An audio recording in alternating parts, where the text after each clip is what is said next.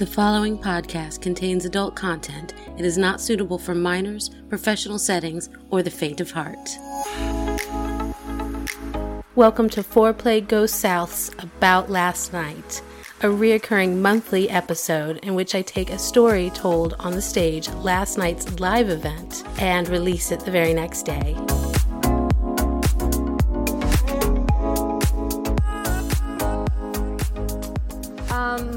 Trigger warning for a CNC, fear play, uh, medical hypnosis. I mean, not medical, but um, all consensual, completely. Have a good time. So, see what ha- happened was.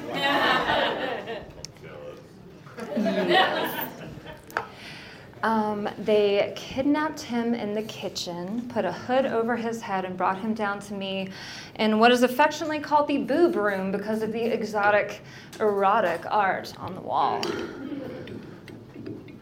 Bunny sat him in the metal chair and started tying him down for me. Mm, it was going to be a good night.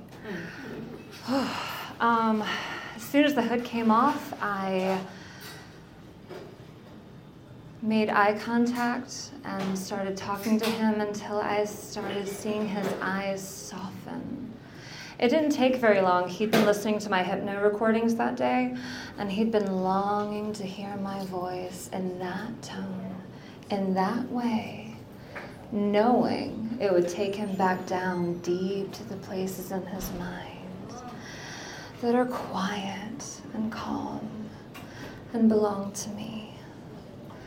I took him deeper and I ran our memory program. He wasn't going to remember who I was or anyone in the room. He'd remember himself and his life, but not how he'd gotten to this party or where it even was. He would have all of his existing hypno triggers my pleasure button that I love so much, his alcohol boot nose, and Simon says I'd be able to control him, but he wouldn't remember why or how he would wake up knowing only that he was in a room full of strangers tied to a chair half naked. It was going to be a good night. mm. His eyes opened, and there was a bit of confusion there, but no real fear, no tang of what the fuck is going on here. And so, you know, maybe it was masking, maybe it's Maybelline, maybe my safety recordings were way too effective and he had no actual sense of danger whatsoever. Fuck, no, that's not gonna work. I want fear. Down. And I tell him he's going to be excited, but he's also going to be very anxious and afraid, but oh so aroused at the thought of being tied up and at my mercy. So helpless poor little thing.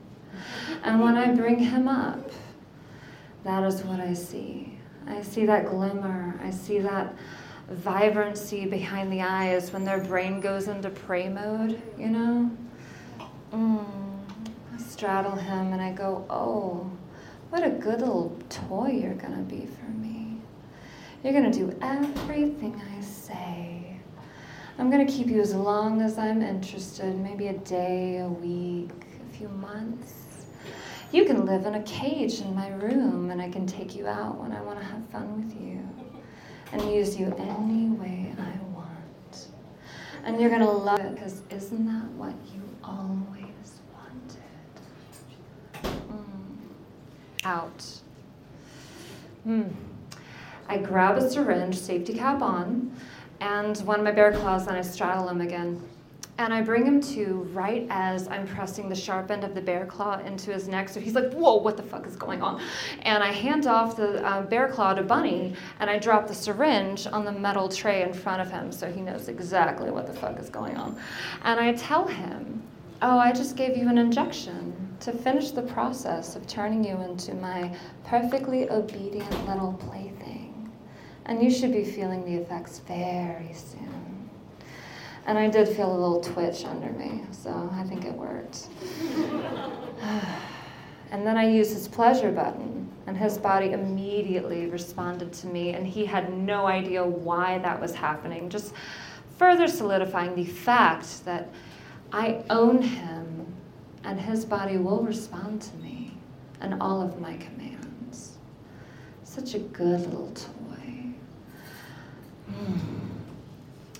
I don't remember everything in perfect clarity from that moment, but I do remember running my hands over his body, nails trailing, as I told him all the things I wanted him to think and feel. I remember the look of surprised enjoyment when I stuck my bear claws into his chest, and he actually pressed into them a little bit more. You know, I think he likes pain a little more than he's letting on. Mm.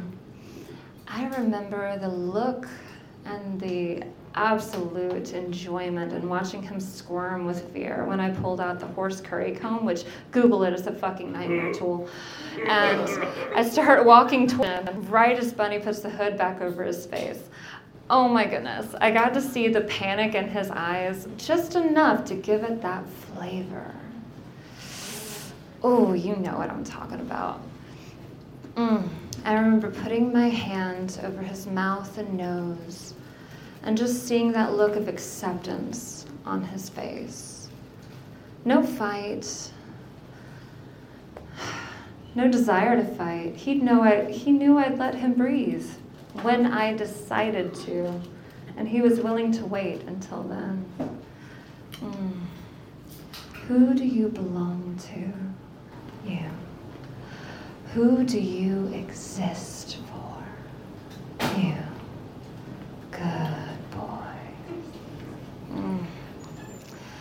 I remember making him freeze and watching his eyes glaze over with arousal at the thought of being controlled in such a way and the promises of what that might bring. I remember commanding him to open his mouth and then, hmm, pulling my top down and grazing my nipple over his face. So slowly, so purposefully, closer and closer. What a good statue you are. So still, so obedient. I really like that about you.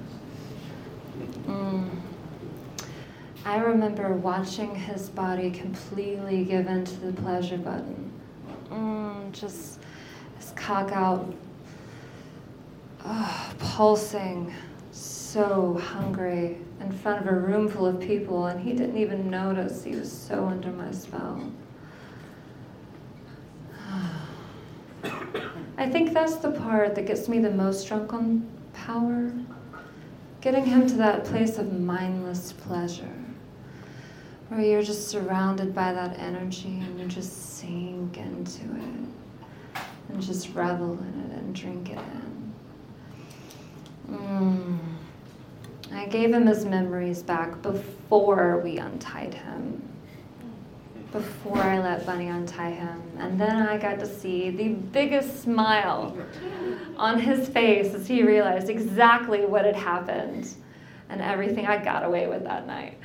And uh, and then knowing with all of his cognitive abilities, he knew exactly who I was and how fucking lucky he was when I turned around and sat on his lap and then slid down between his legs and pulled down my top again so he had the perfect view of my breasts from above. So soft, nipples just begging you know, you can touch. You know, just reach out. Oh, such a shame your eyes, your arms are still tied up. That's rough. I'm sorry.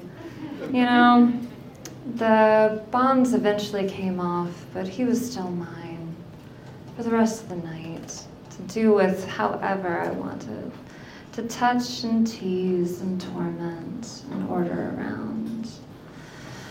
It was a good night. He really is such a lucky